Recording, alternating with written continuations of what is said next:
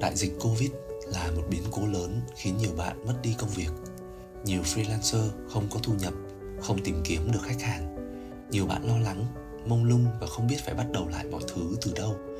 Và lời khuyên tốt nhất mà mình có thể đưa ra cho các bạn, hãy xem giai đoạn này như một khoảng lặng để chúng ta có thể nhìn nhận lại chính mình, dành thời gian để xem xét bản thân đang chưa hoàn thiện ở chỗ nào, từ đó dành thời gian để phát triển nó hay có thể học thêm một kỹ năng nào đó với những khóa học ngắn hạn, bổ sung thêm cho mình những kiến thức mới. Đầu tư kiến thức cho bản thân sẽ không bao giờ là thừa.